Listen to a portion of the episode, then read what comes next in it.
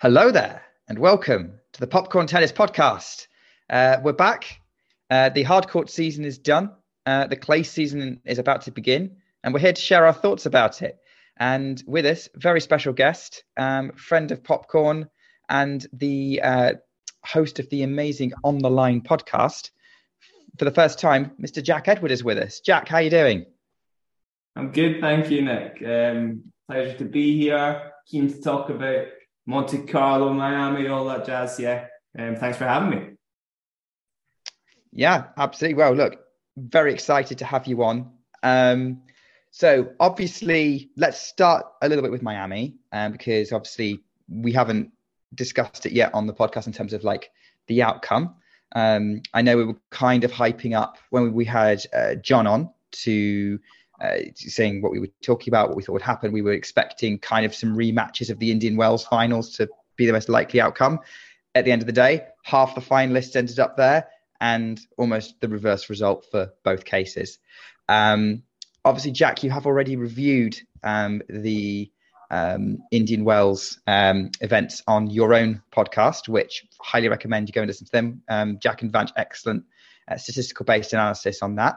Um, but do you want to give us your thoughts on um, the uh, the finals in uh, and the tournament in Miami?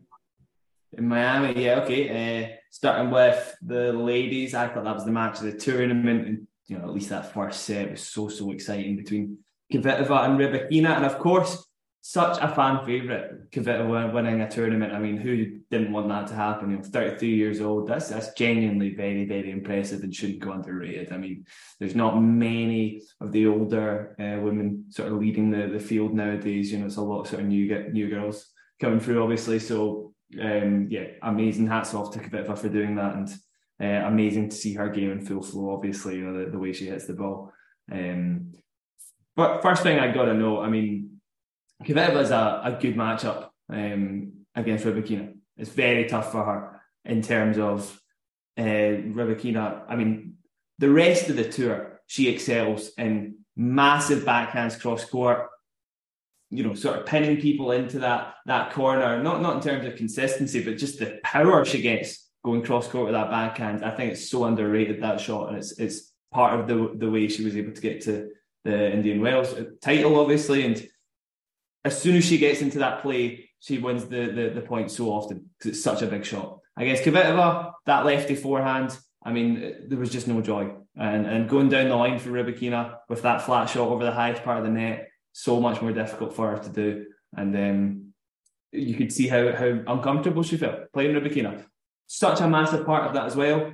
Uh, Kvitova's lefty sliding serve. Rybakina's been returning so so well, but as soon as there was a, a little bit of cut on the ball away from her backhand, it was so much harder for her to get any purchase in that shot. And you could tell, you know, the difference between a great returner and a good returner is so much more difficult for players that aren't great returners when they're on the stretch.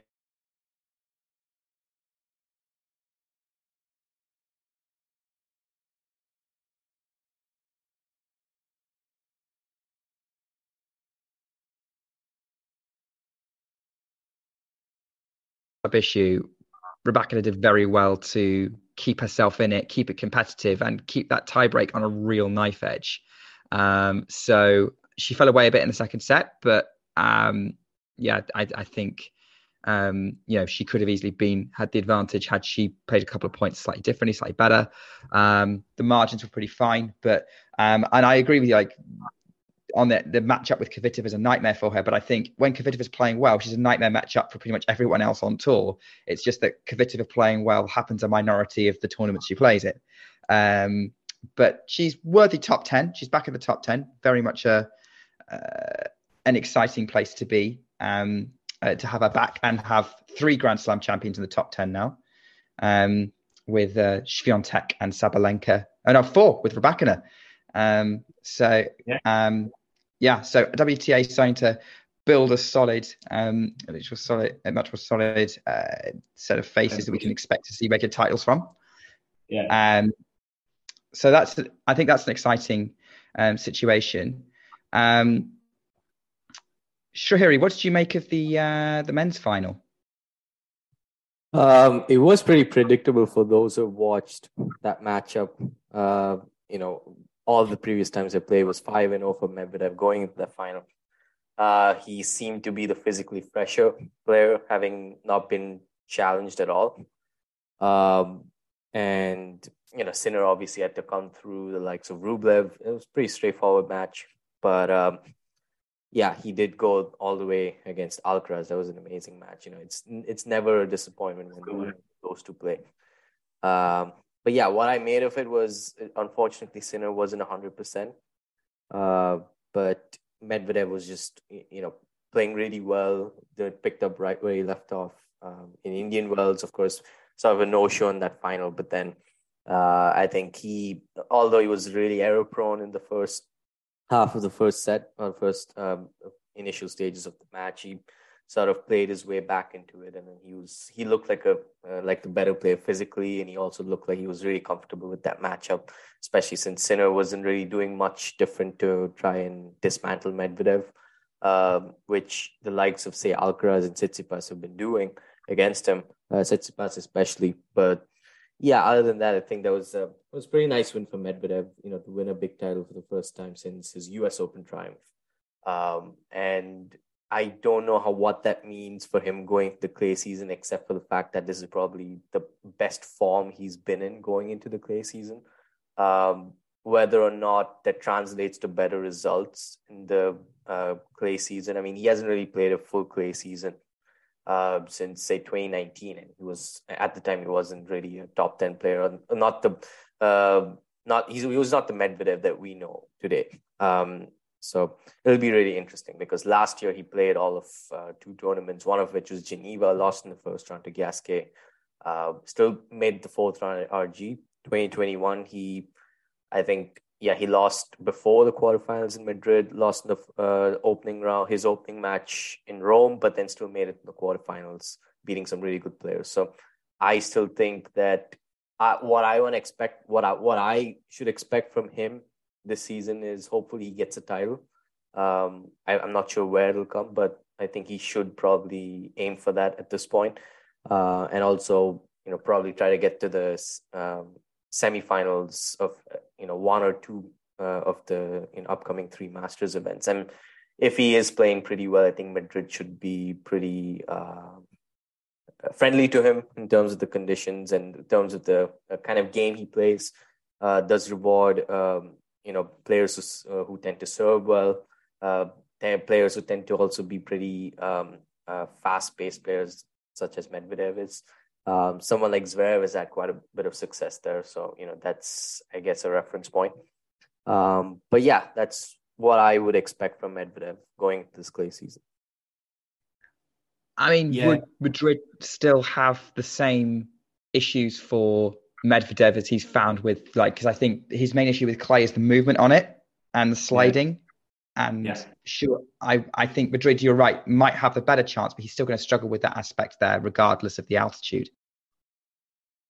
Yeah, yeah. Because uh, I mean, it depends on matchups in quite a lot of cases. You know, there's players that Medvedev should be able to beat on clay, but I'm looking at Monte Carlo, for example. I know we'll flesh this out in a bit. But you've got Zverev in the third round, Sonego in the second round. That sort of matchup's okay. You know, you, you can you can win three points against Sonego. You're you're not going to have to grind anything out necessarily. Zverev though, that's tough.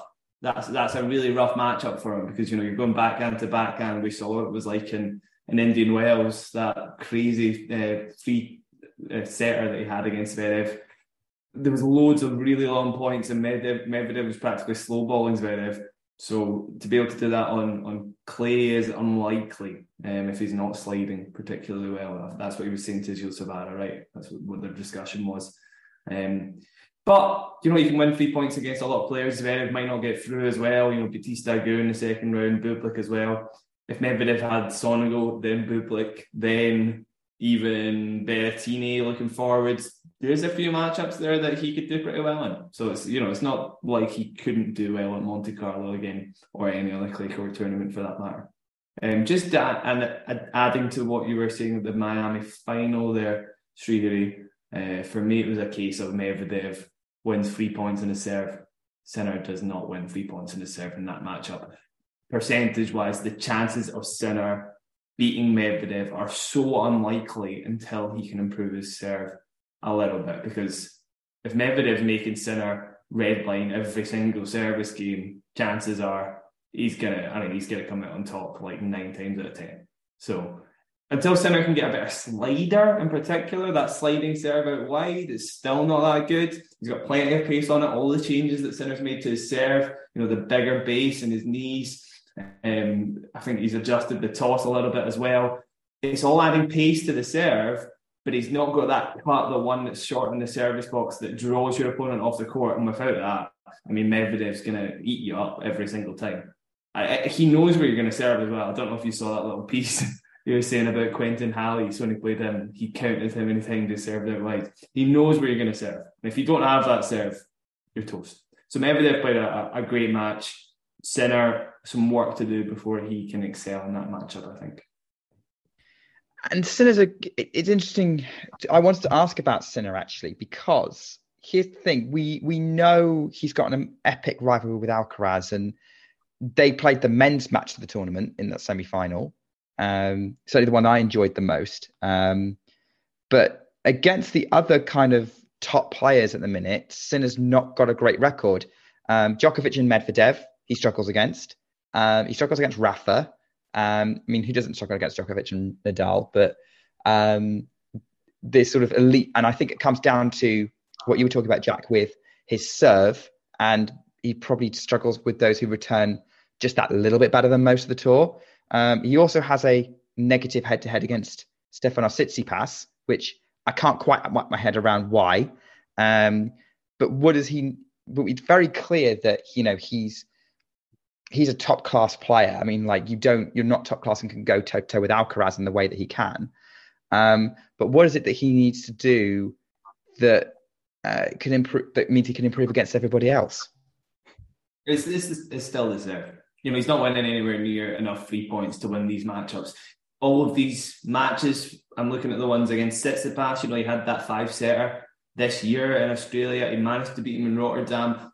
There's not much in it, and Tsitsipas is going to win three points on his serve all day, every day. You know what I mean? Until you can get that percentage up just a few notches, you're probably going to lose those top 10 matches. Uh, and his serve is getting better. It's getting there. He's really good under pressure. He's got such a good pacey flat delivery. So when he's facing break points in the ad court, you know, you can pick a spot either wide or tee with a flat serve because it's much easier to hit a flat serve wide in the ad court than it is in then the juice court. Or you can hit it flat, but you're less likely to win the point than somebody with a slider. Um, anyway, you know, until he gets that, particularly in that matchup against Tsitsipas, you know, the rallies are about 50 50 you're not going to win the match most times. Against somebody like Rafa, looking at their head to head, I mean, it's all been on clay. That's just a Rafa on clay thing. I'm pretty sure. You know, if he played him in a hard court, I would probably say it's about 50 50, you know, even if not a little bit Sinner favoured nowadays, obviously with question marks over Rafa. But Rafa's not winning many three points in his serve either. Uh, and from the back of the, the court on a hard court, yeah, you know, it could go either way. So there's not much in it he's got to improve his serve. His returning is getting incredible, obviously. And again, you know, that return kind of gets negated against players who can serve as big as Medvedev. I don't know if you saw that in the Miami final, saying in the uh, podcast analysis of it. Medvedev absolutely smashed his second serves in. I mean, amazing sliding serves, respecting Sinner's ability to return. So he never gave him a chance, basically. You know, so against the best players, they're not going to give you a chance to, to tee off on the ball. So until that happens, until the serve gets better, Nick, he's not winning those matchups nine times out of ten. Yeah, I mean, I'm a Sinner fan myself, and I cannot really disagree with everything that Jack said. Um, and also talking about the matchups, yeah, I do agree with you, Nick. I just don't understand why he's two and five against Tsitsipas, especially after watching their uh, match in Rome 2020. He, he dominated him. He should have won in straight sets but he still ended up winning 6-1, 6-7, 6-2, and it was not even close. And uh, Tsitsipas is really comfortable on the surface, as we know. Um, and then the Australian Open, I mean, I don't know what Sinner was doing for the first two sets. He was just not clutch enough. So many break points, uh, you know, slipping by, um, especially in the fourth set where he had all, like, I, I think he had a break point every single uh, Tsitsipas service game after he got the break. So it is pretty important to not sort of give your opponent uh, that advantage once you know you you still up a break, you have the momentum. But if you let them get comfortable in the service games, you just don't have that much of a momentum, even though you're likely to take the match to five sets. Like you want to look at what Djokovic did against Tsitsipas and against Sinner in those matches in which he came back from two sets down. Uh, obviously, the third set was you know pretty tight. He had that one break of serve, but then he you know jumped to a double break advantage in the fourth set. So both matches. So that is how you sort of snatch any kind of momentum away from the opponent. Sinner was just wasn't doing that really well. Four of twenty six uh, on break points. That was that really hurt him. Uh, I think and I mean, of course, he played excellently in Rotterdam. That was not really close between him and Tsitsipas. But um, other than that, yeah, I mean, even against Zverev, he has those matches where, I mean, apart from that RG uh, fourth round, which Sinner won, Zverev has been mostly comfortable against Sinner. I mean, they played a really close match in Monte Carlo last year. But other than that, I think Zverev is another player Sinner, you know, tends to struggle against. It's there's there are two players in the top ten who you can expect Sinner to look like himself against. It's Alcaraz and Rublev at the moment. Of course, Djokovic as well. I mean, you just never know, right? He he gave him a really stern test in Wimbledon. Uh, but yeah, I do agree that you know, sort of um, the weak link for Sinner is like a lot of these matches against these top ten players, uh, players currently in the top ten. Uh, that being said, um, this this could be a good chance for Sinner to probably beat Djokovic because we know that Djokovic is just you know has not gotten anything going in Monte Carlo since since 2015, which is the last time he won here. Uh, I think he's made the quarterfinals since probably only once, if I'm not mistaken. Uh, so it, it is a good chance for him to you know maybe beat Djokovic here. Uh, he he made the quarterfinals last year as well. He uh, played Zverev really close in the quarterfinal. Um, so yeah, I think a lot of people say he's not really comfortable on clay. I disagree because his first big results came on the surface. Um, so yeah, I, I, do think he definitely can play on clay. He's made the fourth round or like the second week at RG three consecutive editions as well. So yeah, I am definitely um, you know looking forward to see how uh, because Sinner is number four at the in the race at the moment, and he is looking healthy for most part, which is a really good sign. So that's probably the first uh, box he should check, and then I think everything else will follow. Who's saying that Sinner's not good on clay? Because that's yeah, that's not a take. Oh, yeah, quite a few people. I mean, I did tweet about uh, Sinner winning Monte Carlo, and then I had people in my replies on Twitter saying that, oh, you know, Sinner on clay, I forget about it, especially considering you know the field. Um, well, I the only reason I you know felt that optimistic was because I mean because of these withdrawals, you know, a lot of big names not in the field. And that being said, Sinner did beat Alcaraz comprehensively in that Umag final last year. I, so I, I, don't really understand where people are coming from. And it's safe to say that Alcaraz is quite comfortable on clay. Maybe he's better on hard court at the moment, but uh, I think as time progresses, clay would probably be end up being his most preferred and probably best surface statistically as well. Yeah, I, I still think I think Alcaraz will probably prefer hard courts as his career develops, as his serve gets a little better. The speed of his shots definitely good for fast hard courts. He's still good on clay. You know, he's got an amazing kicker to set up points out wide and stuff. And I mean, that can be brutal, brutal to, to live with. We saw that against uh, Djokovic in Madrid last year. It'll be interesting to see how it develops. You know, the serve might never get to a point where you're talking, you know, Novak Djokovic uh, Daniel Medvedev or anything like that. So Sinner on clay though, I mean Sinner is amazing on clay. I think it, it's you know such a return centric surface. Any second serve that Sinner gets is going to get absolutely eaten up, even against you know top ten players. So I think it'll be very interesting to see how he does at Monte Carlo, especially as his returning has just been getting better and better as his career has developed. Very small side note, by the way, on Tsitsipas. This is jumping around a bit. But Tsitsipas's ability to save break points is like totally, totally underrated. Who in the top 50 has saved the most break points percentage wise this year? Stefano Tsitsipas, higher than John Isner. I mean, he's saving 77% of his break points. Ridiculous. Like the guy's good under pressure. People always think he's a bit, you know, flaky, but nah, he's clutch. Tsitsipas is clutch under pressure.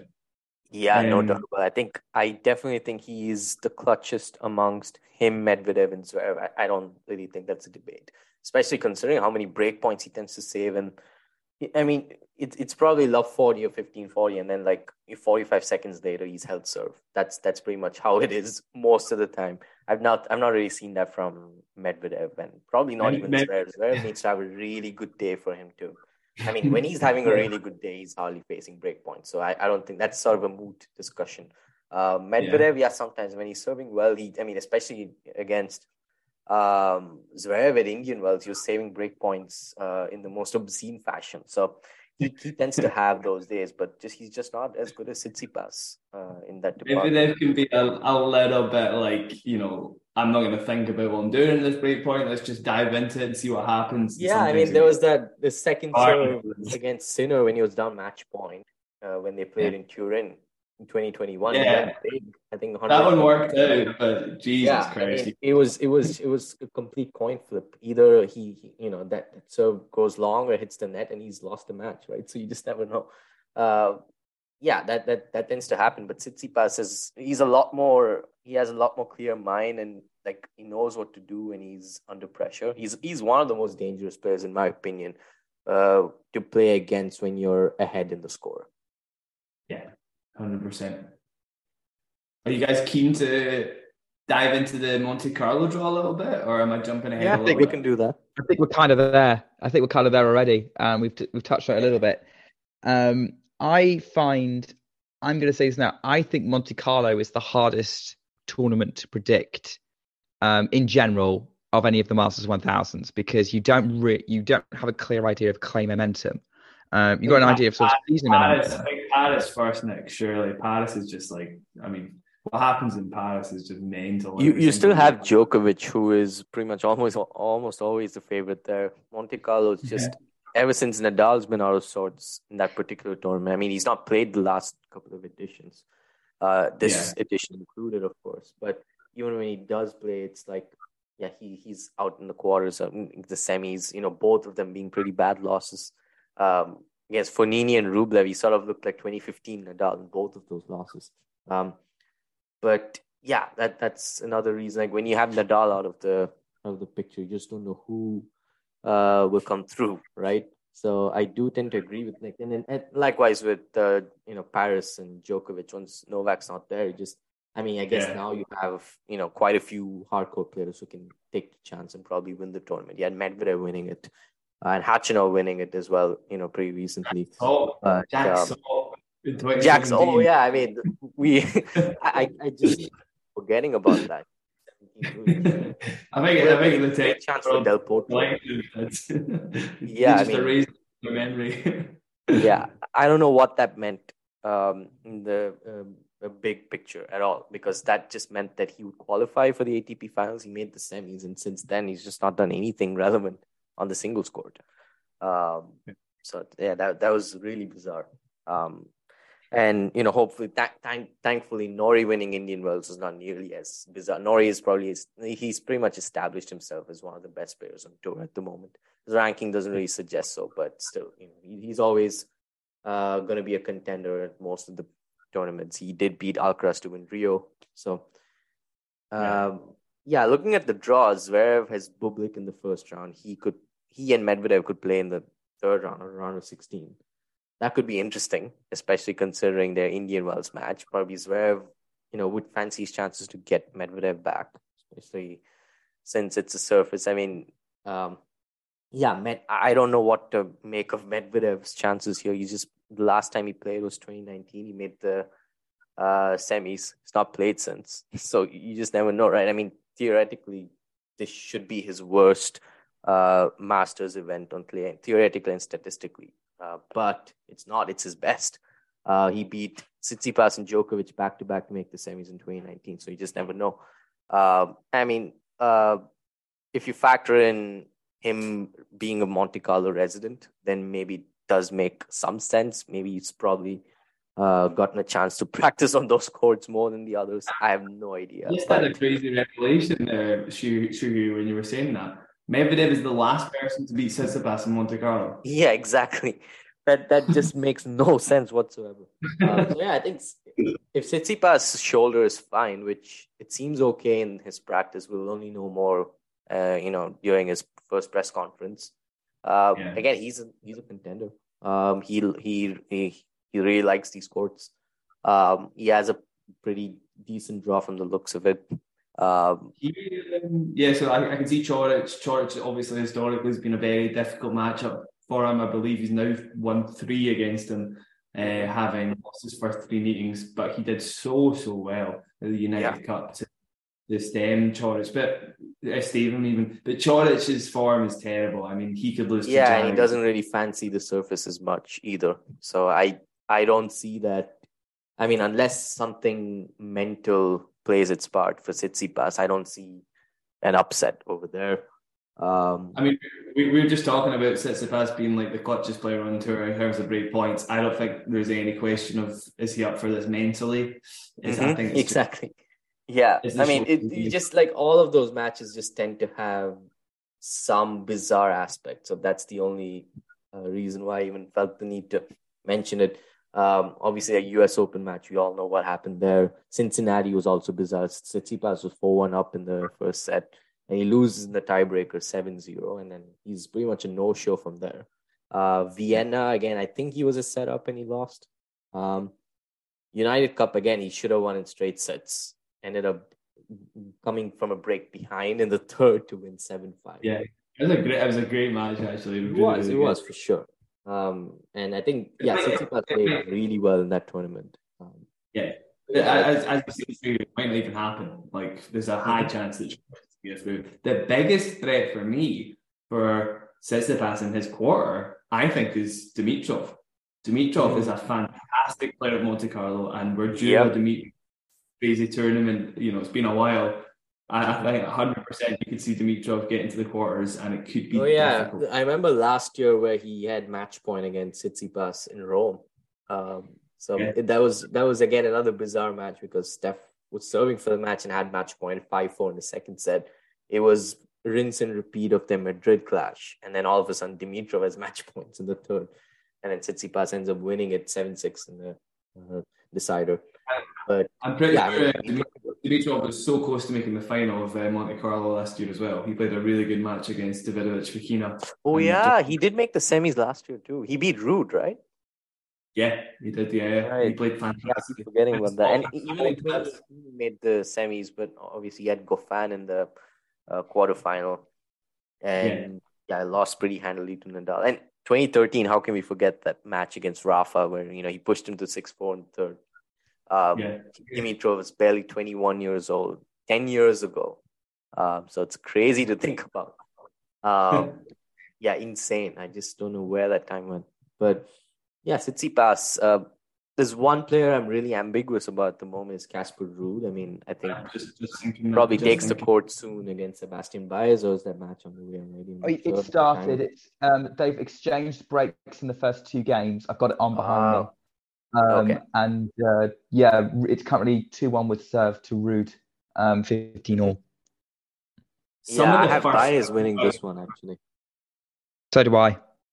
Some of the first rounds, honestly. So in Ruud's section, just got to talk about the fact that Andy and Alex de Minaur are playing each other in the first round. And you've also got Alejandro Davidovich. Potential uh, four-hour match right there. Yeah. Um, well, you know, we'll see we have no idea how either player is going to play on clay. De was great last year in clay, actually. Andy obviously looking like the hip is less of an issue this year, the way he's played for the first few months.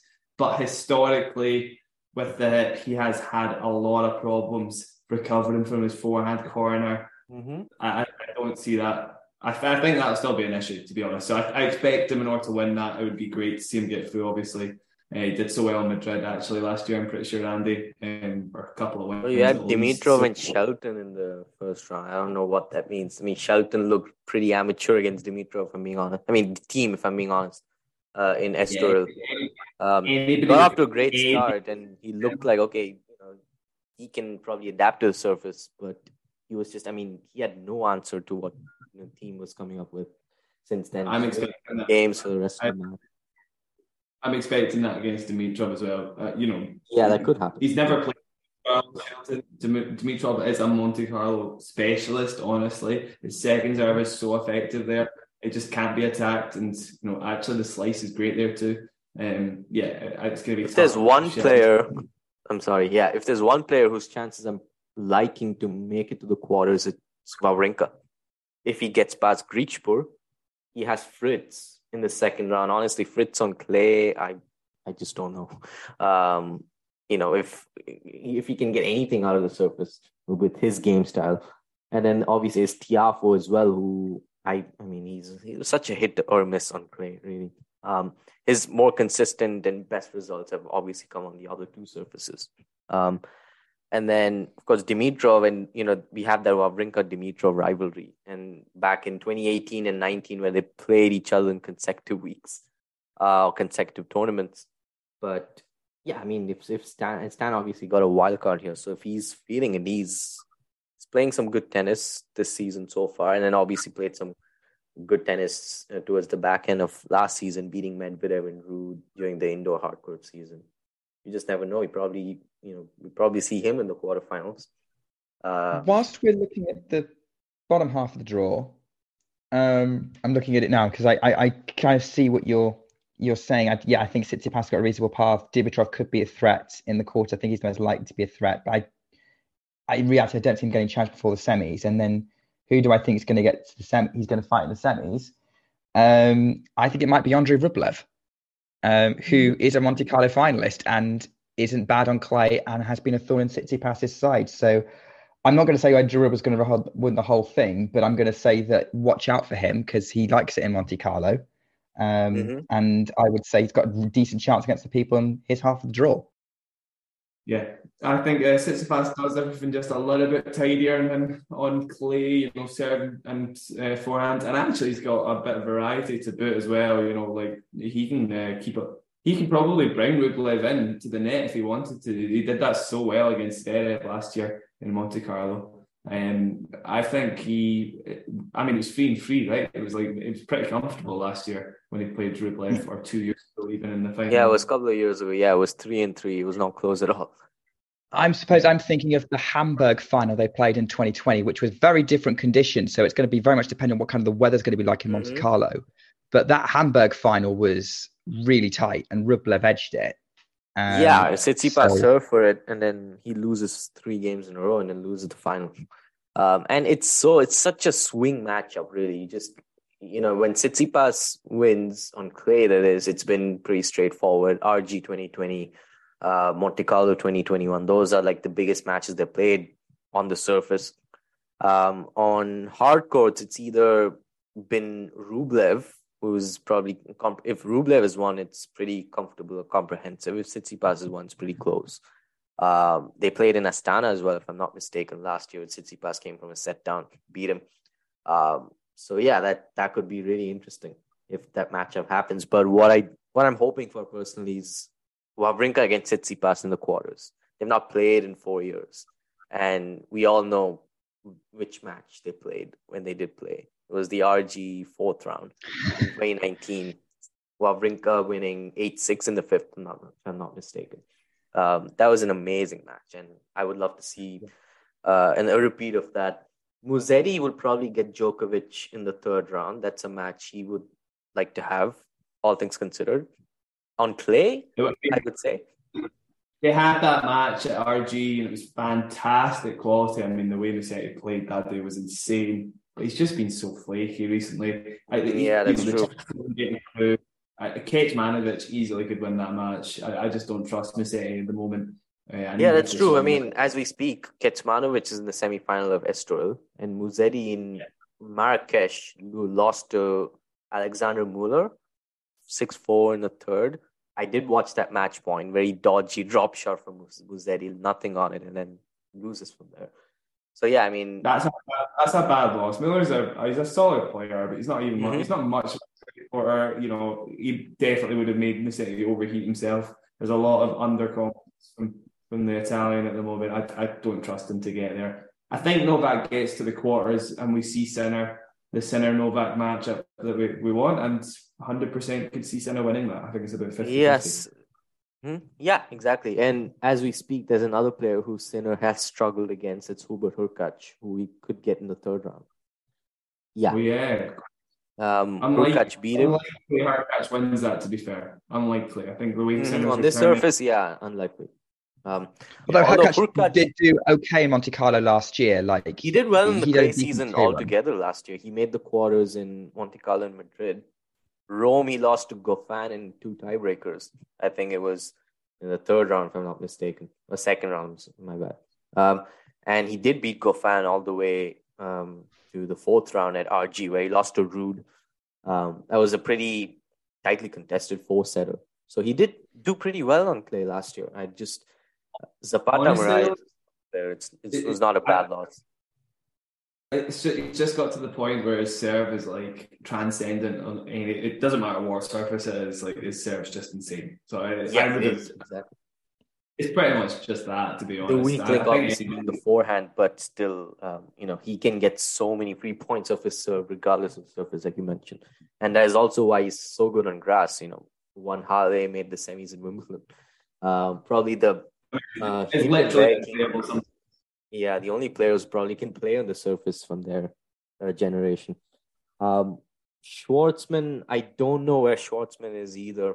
Um, just you know, all things considered, he played uh, Cecchinato, should have won that second set, lost um, 10-8 in the tiebreaker, but still, I mean, I, I guess the only the only way to revive Schwartzman is to make him play Nadal somewhere, and then you know, all of a sudden, uh, he's back in form.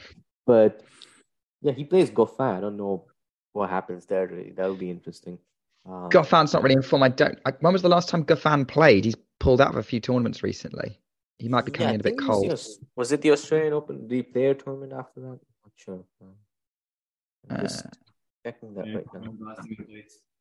I, I would back Schwartzman in that one. To be honest, I think Schwartzman's got a little bit more uh, momentum. And and speaking of momentum, I actually wanted to ask you both uh, a question, kind of going back to Novak Djokovic.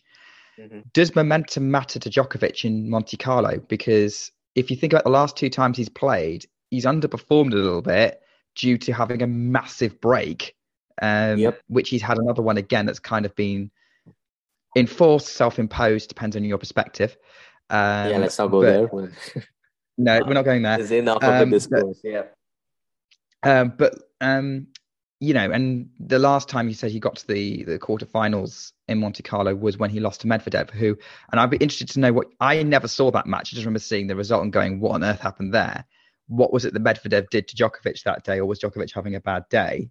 Um, but yeah, I would say, does momentum matter to Djokovic in Monte Carlo? And if so, is he? Is this the reason we're talking about him potentially being vulnerable to Sinner in the quarters, or even maybe someone like a Zverev or a Rune in the semis. Yeah, I mentioned yeah. that um, this is Sinner's best chance to beat Djokovic, uh, if there was one. I mean, obviously Sinner played Djokovic uh, in the second round 2021, a completely different Sinner today, obviously, but Novak won that pretty comfortably, 6-4, 6-2. And then obviously went on to lose to Dan Evans, which again, another inexplicable loss. Um, but yeah, Dan Evans, Medvedev, Vesely, you know, these are players you you just on play, especially, you just cannot like wrap your head around it, right?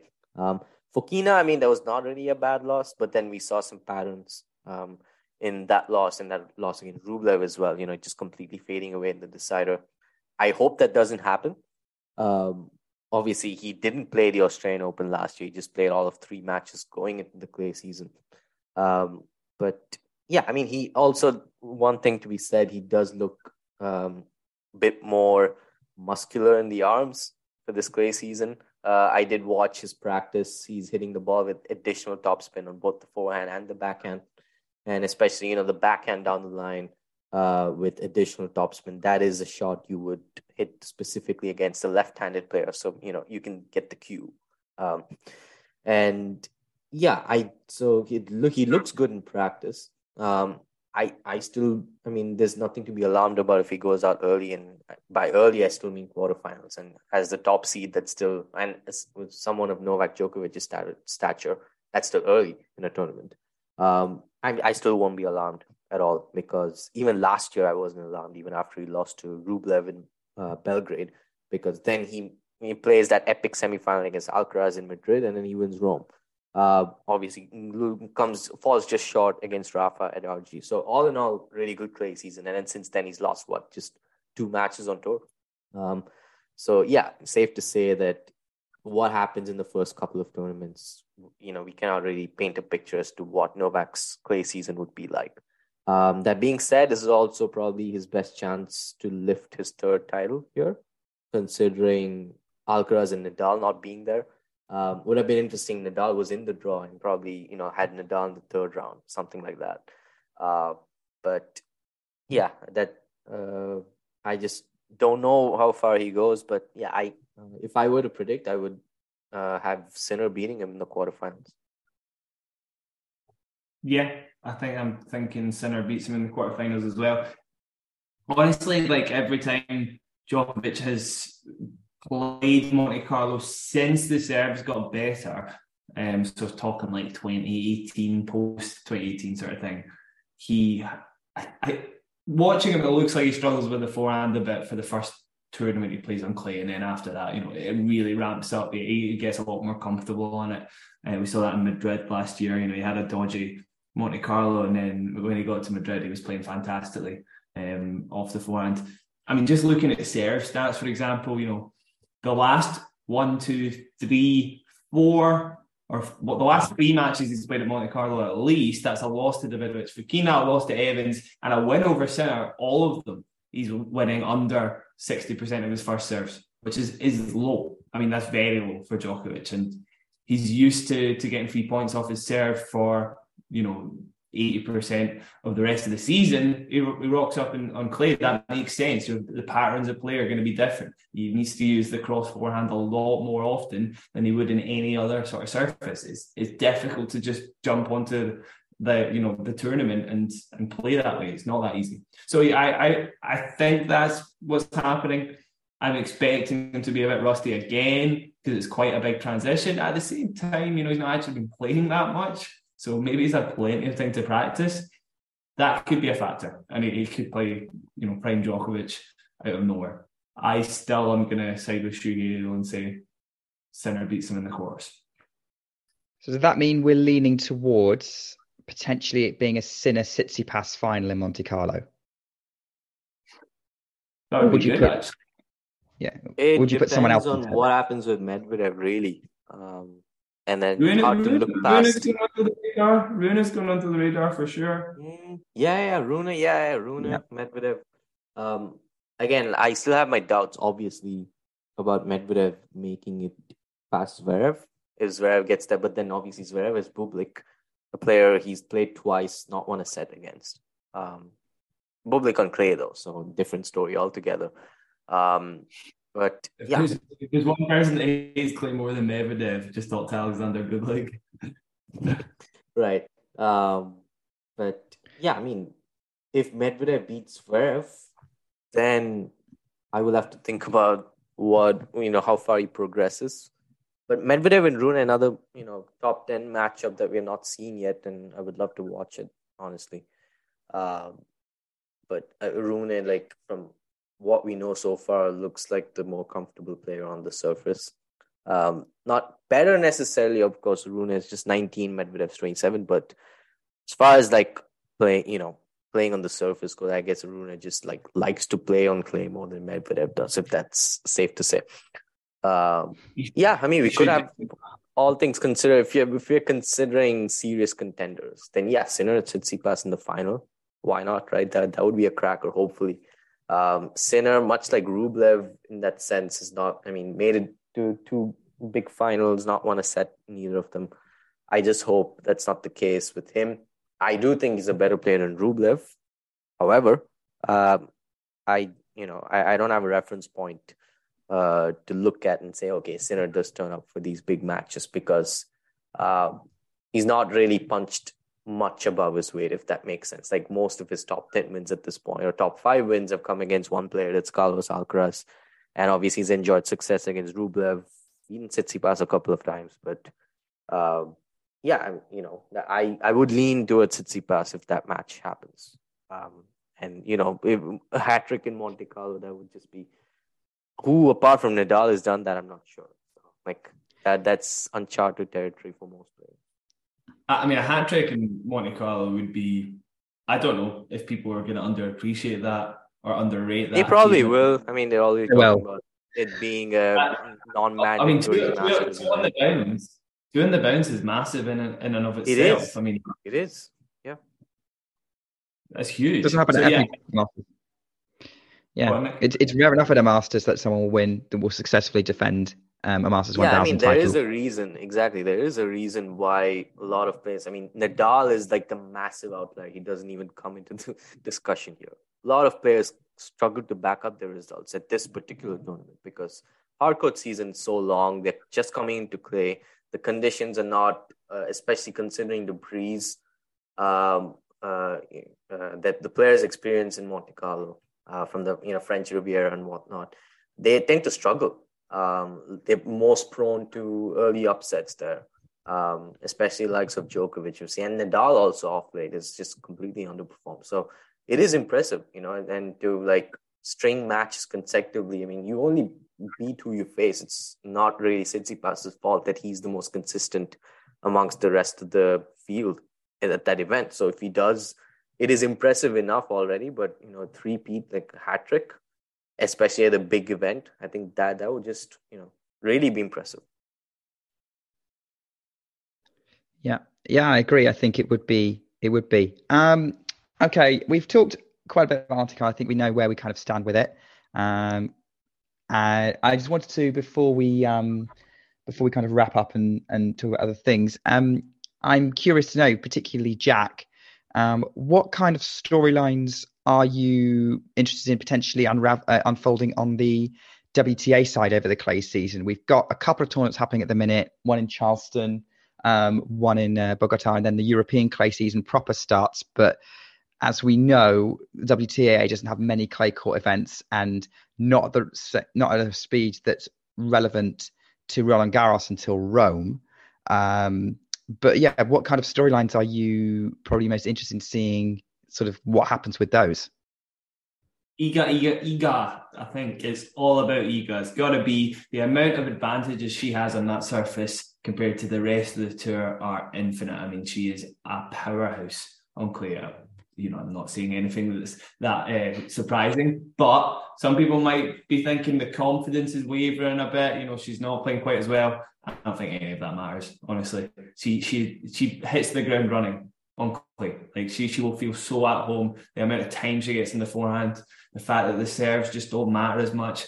I could see her beating any of the top players at the moment on that surface. Sabalenka in particular, maybe could have been the next biggest threat, but probably Krejcikova, actually. Krejcikova is definitely. So if there's a rivalry there between Iga and Krejcikova, Nick, I'd love to see it on clay. I think that would be fantastic. She she wants a bit of revenge now. That's two finals on the bounce. You know, Krejcikova is like starting to take Swiatek's name. So yeah, a French Open final between Iga and Krejcikova. Nick, sign me up for that. That's I'm looking forward to that sort of story. I would I would be up for that. I mean, the the women's RG finals been quite good over the last few years as a general rule. Iga versus Krejcikova could not even those out the park. Um, so I would be uh, well. I enjoyed them anyway. Don't make that face. Um, I I, uh, last, last year's was a wee bit, uh, yeah. I enjoyed it as a good Swiatek fan. Yeah, yeah, fair, fair. Uh, and then what was the one last year? The year before, Krejcikova, Uh, Pavlyuchenkova. Pavlyuchenkova. Yeah, I mean, That was a that was a bit really good match nervy, until. Pavlyuchenkova got injured um, towards the end. Last year, I mean, the, Yeah. especially the women's, I mean, was it only one player who even got a set of Swiatek? Was it Qinwen? Yeah, Jean Yeah, Wen. Yeah, yeah, Right. That, that was a it was, it was, it was one-way traffic, especially in the final. Um, and Coco Gauff is such a nice matchup for Iga, especially on clay. So there's that. Um, I other than Krejcikova, I cannot think of any other player really who can like match uh, Iga strength to strength on the surface. Really, like as for, if there's someone who can spring upset, sure there are you know some players. Considering Iga is more vulnerable at right now than she was last year. Uh, but other than that, yeah, I mean, who knows? Probably defends her RG title. Uh, has that happened? I mean, look, she, she is more more vulnerable in some ways. Like obviously she's not got the same kind of momentum as she had compared to the beginning of 2022. Um, what I will say is is that she can look at the results that she's had and kind of look at some mitigating circumstances. Um, I would say that if she's fully fit, she has every reason to still be confident. And look, if she loves clay, she loves clay. And uh, look, the only loss she's had in the last uh, like year or so has been Caroline Garcia, who I would argue was just playing amazingly well in that Warsaw match. So, um, yeah. Um, I would I would say that I would agree with everything that's been said. That um, it's going to be all about watching Iga and how she is, and if she's she's fit, she's firing, she's going to win. Uh, pretty yeah. much anything she's in. Yeah, I mean that's the storyline across the tour, um, and especially on clay. Um, you know that that's not really in doubt. Um, I, am really interested to see how Sabalenka does. Much like um, how he spoke about Medvedev, probably the best form he, uh, he is in entering the clay season. Sabalenka at least has a big title on clay, albeit in Madrid. We all know that, especially on the you know WTA tour, you have a tournament on green clay, you have another tournament um, in Madrid. Have Stuttgart as well, which, from what I know, is not really a good indicator as to how players will fare on surfaces like Rome or you know at RG.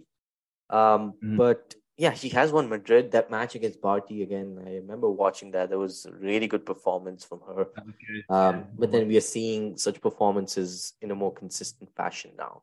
She is in, in a good space mentally. Uh, picked up an injury in Miami. I hope she's fine. She had to pull out pull out of Charleston. Um, but yeah, I that this is the only slam at the moment where she's not made the semifinal. Uh, she's not made it past the third round.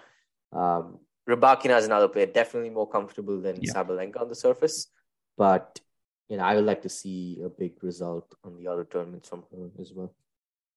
Yeah, yeah, I'd put Rybakina's name out there as a as a contender at least to go deep in a lot of these clay tournaments. She doesn't mind clay. She's had some good results on it. She's a quarterfinalist at Roland Garros um, yeah, I I would say that she, I'm I'm expecting her to kind of continue the momentum she's built up from the beginning uh, of this season and her two finals in the Sunshine Double.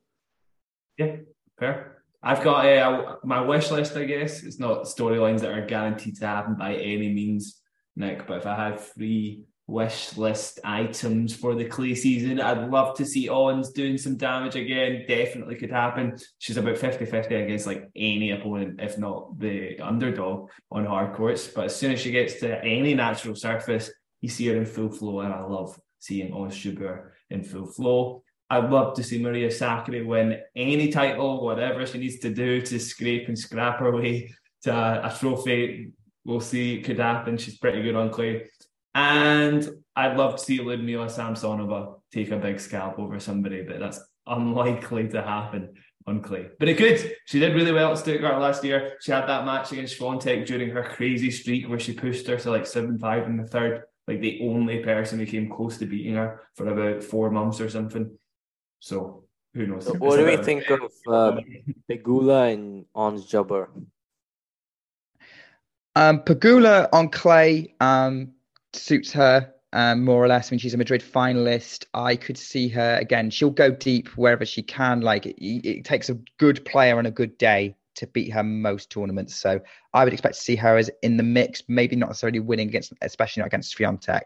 Um, that matchup okay. very much favors. I, I don't want that matchup, please. Like any top ten player, I think though, I think beats Pegula on uh, unless it's Madrid, it's really you know it does help for flat balls, but generally Pegula's game against any top ten player on this surface. Yeah, Ons as well. Another player who we spoke about Madrid and how those results don't really mean much. You know, going to Rome and especially RG, that's like the but, biggest tournament. Uh, but I, she did reach the Rome final last year, and oh yeah, she, she, I mean, she lost. Yeah, she, she did make the final. Trying to lost, I think, the net in the first round at RG. Uh, seven five in the third. Um, so I, I mean, the only reason I have a question mark there is because is she healthy, to healthy enough at this moment? To, well, she literally just won a match in Charleston. Okay, her opponent pulled out, retired, but she's now in the semi-finals oh, okay. in Charleston. A, so that helps. It's a good result. You know, she did beat, uh, I think, Tsurenko in the first round. I don't know who she beat in the second. Uh, but yeah, I mean that that helps for sure. Um, she does have quite a bit of points to defend uh, over the course of the clay season. Again, going back to Sabalenka and you know the chance that she has to probably become number one um, this season. Iga Swiatek's defending a boatload of points, and I mean, quite likely to defend most of it if she's healthy, right? Um, but as far as Sabalenka is concerned, the only way for her is up during the next, um, um, you know, few months. No, um, she lost all of her Wimbledon points, um, semifinal points, um, so she has a lot up for grabs, and that every bit helps for her. Um, and I do think she will get to number one this year, especially because of what happened um, in the Sunshine Double, and obviously um, Dubai or Doha, whichever way you want to look at it. Iga won Doha last year and lost early in Dubai. She didn't defend all of those points this year.